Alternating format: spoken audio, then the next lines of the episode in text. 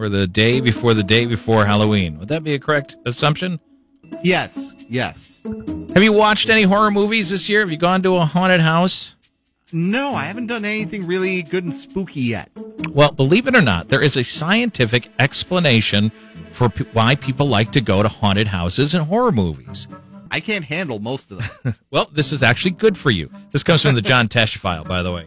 oh, New study found that when people finish doing something scary, but where deep, deep down they know there was no real danger, it tricks your brain into releasing endorphins, which make you feel good and put you in a better mood. So, you know, you get that relief after you've gone through the haunted house, or maybe you get off of the, the scary roller coaster, something like that. It's tri- Right. it's tricking your brain into feeling good.